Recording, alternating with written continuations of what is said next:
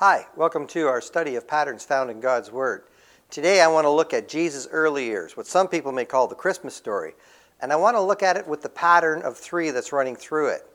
What we see is there's three angelic visits, three blessed events, three disturbing events, three angelic warnings, and then three proofs of his birthday.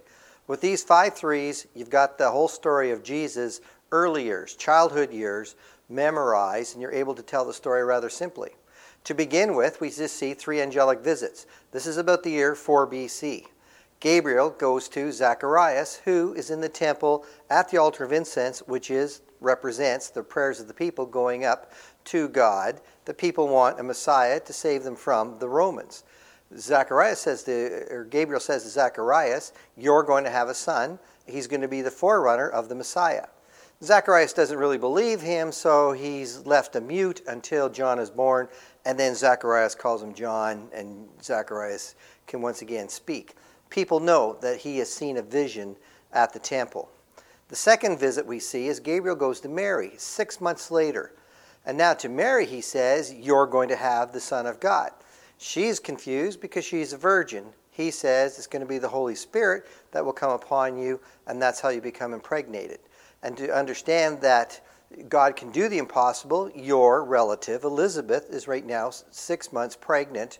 Uh, so the next day, Mary departs from Nazareth, goes up to where Elizabeth is staying, and as soon as she sees uh, Elizabeth, inside of Elizabeth, John the Baptist, who's six months um, old inside the womb, he does a somersault which confirms that Mary is now pregnant with the Messiah, Jesus, and she's only about two days old in her pregnancy. She stays with Elizabeth for three months, being comforted, the two of them together, as they're talking about their future children uh, coming up. So they, she spends three months there. Now, when it's time for Elizabeth to give birth, Mary goes home. Now, here's the important thing you need to see is when she goes home, she's been gone three months, and now she's showing. So when Joseph sees that she's coming back and she's three months pregnant, he's confused. So he decides, we're engaged. I'm going to break the engagement and put her away quietly because he's in love with Mary. But he needs to do the righteous thing because Joseph is a, is a righteous Jew. So God sends Gabriel to Joseph in a dream, and, jo- and Gabriel tells Joseph she's going to be with a child. It is the Son of God, the Messiah. Um, you're going to call him Jesus. So then the next day, Joseph gets up, decides, yes, okay, I'm going to marry Mary. So they probably got married within a week to help protect her from anybody seeing that she's pregnant prior to marriage, which is a very big no no in that period in time. Sometimes the women would get stoned for immorality. So Joseph takes her to be his wife. Now, the next thing we see is three blessed events. And now, this is uh, this is just before she's about to give birth, and this is 3 BC. The first blessed event is the census. Now, we may think that the Romans came up with this idea of the census, but God's got them doing this. And the reason is, He put in the Old Testament that His child, the, the Messiah, was going to come, born of a virgin, born in Bethlehem. You know Satan is watching Bethlehem watching all the young girls there to see who's a virgin, who's going to get impregnated, because he wants to take out the child who uh, is going to crush his head from Genesis chapter 3 in the prophecy given by God. So that's where Satan's focus is on Bethlehem.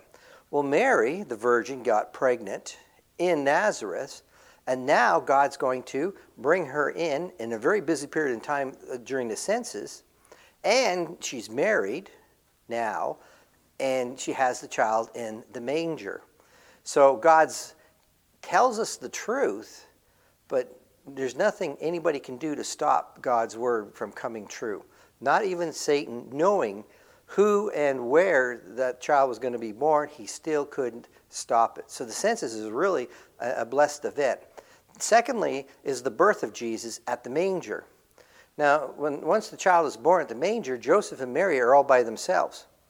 So she's going to be kind of down and, and out, kind of depressed because she doesn't have her family with her.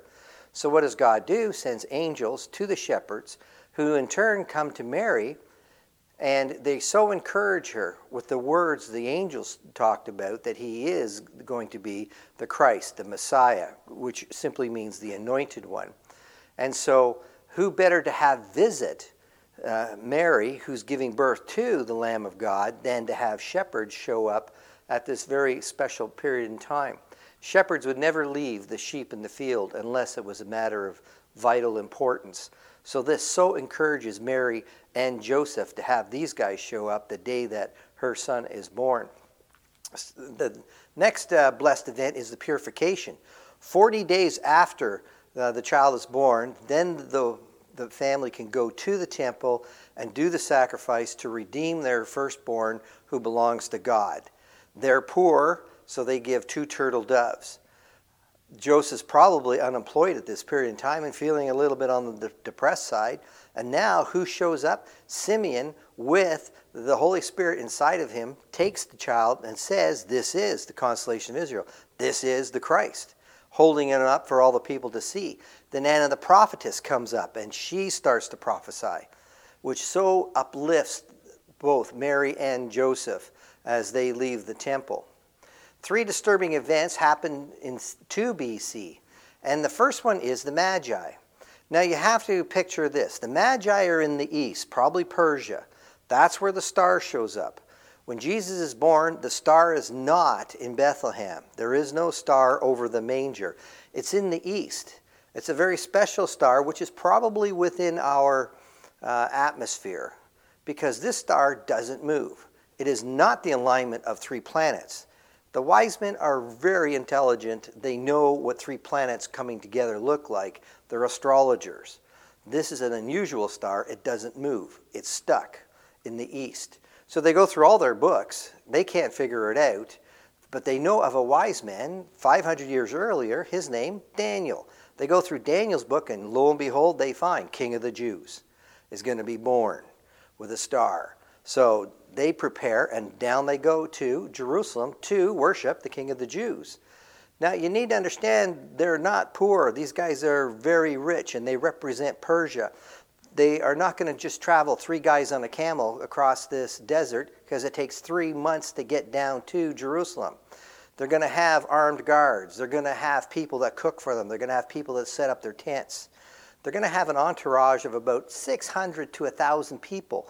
It's going to be this healthy looking caravan coming down because they're coming to worship the King of the Jews. They think everybody's partying down in Jerusalem. So when they get to Jerusalem, Herod's definitely going to let these guys in because he's, he's never seen uh, the guys from Persia show up like this before. So he's questioning them, and this totally upsets him because they say they want to see the King of the Jews. And then the, the Pharisees look into the books, the Bible, and they say, yes, he's going to be born in Bethlehem. So Herod sends them on their way and says, Come back and tell me when you found the child. So off they go. They're perplexed because nobody in Jerusalem knows anything that's going on. They're the only ones. So that's the Magi's visit to Herod, totally upsetting the town, totally upsetting Herod. The second is when they go to Bethlehem and visit Jesus. Well, as they leave Jerusalem, they see the star.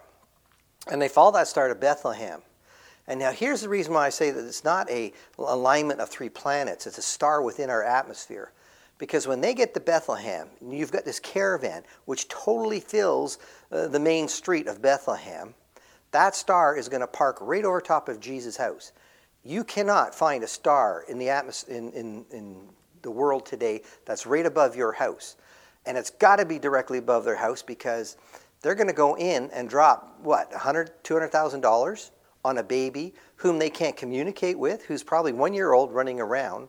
They probably don't speak the Hebrew. They may have a translator, but there's no identification. It's at night because the star's there. Nobody in town knows whose house they're in front of because there's so many of these camels and so many of these people filling up Bethlehem. So they go in, they bow, they worship the child. They leave their three gifts frankincense, myrrh, and gold and then they go on their way.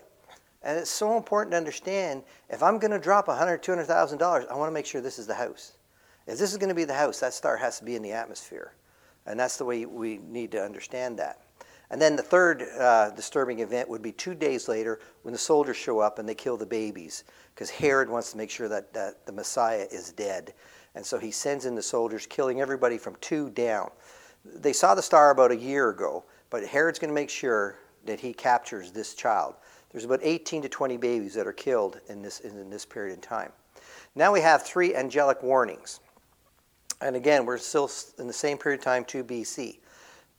To, the Magi, the angels come and say, don't go back to see Herod. Just go back to your hometown the way you need to go. So off they go and they just bypass Herod. Then to Joseph, that very same night that he comes to uh, the Magi, to Joseph, he says, You got to get out of town. Herod's coming to kill the child. You need to go to Egypt. Well, how does he afford to go to Egypt?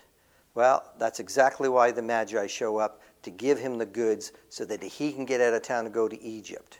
And off he goes. They come in two days later, kill all the children. Nobody knows whose house the Magi went to, so nobody understands what's going on.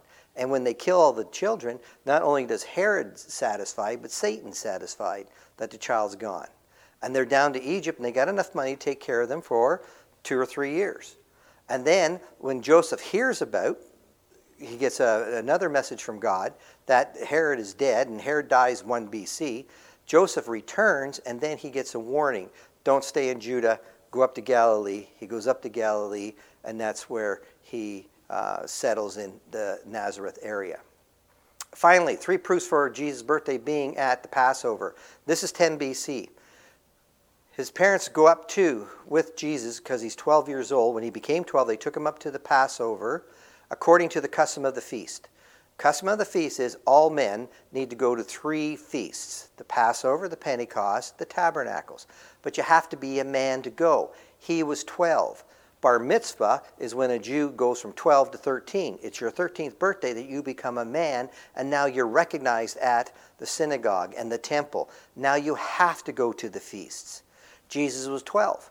That means when he got there, he turned 13, according to the custom of the feast.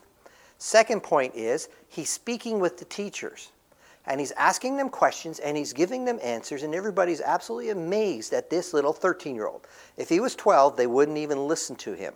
But now he's a man, he can be in the temple and he can be asking these guys questions and giving them answers, which shows he had to be 13. And the third one is he causes parents incredible grief. They were a day out thinking Jesus, being the obedient child, would be in the caravan headed back up to Galilee. He's probably helping some other family because that's his nature. But when they couldn't find him, now they're a day to go back, and they're three days looking for him in Jerusalem. That's five days Jesus was spending with these teachers. Your mother's your teacher until you're two, your dad's your teacher until you're 13.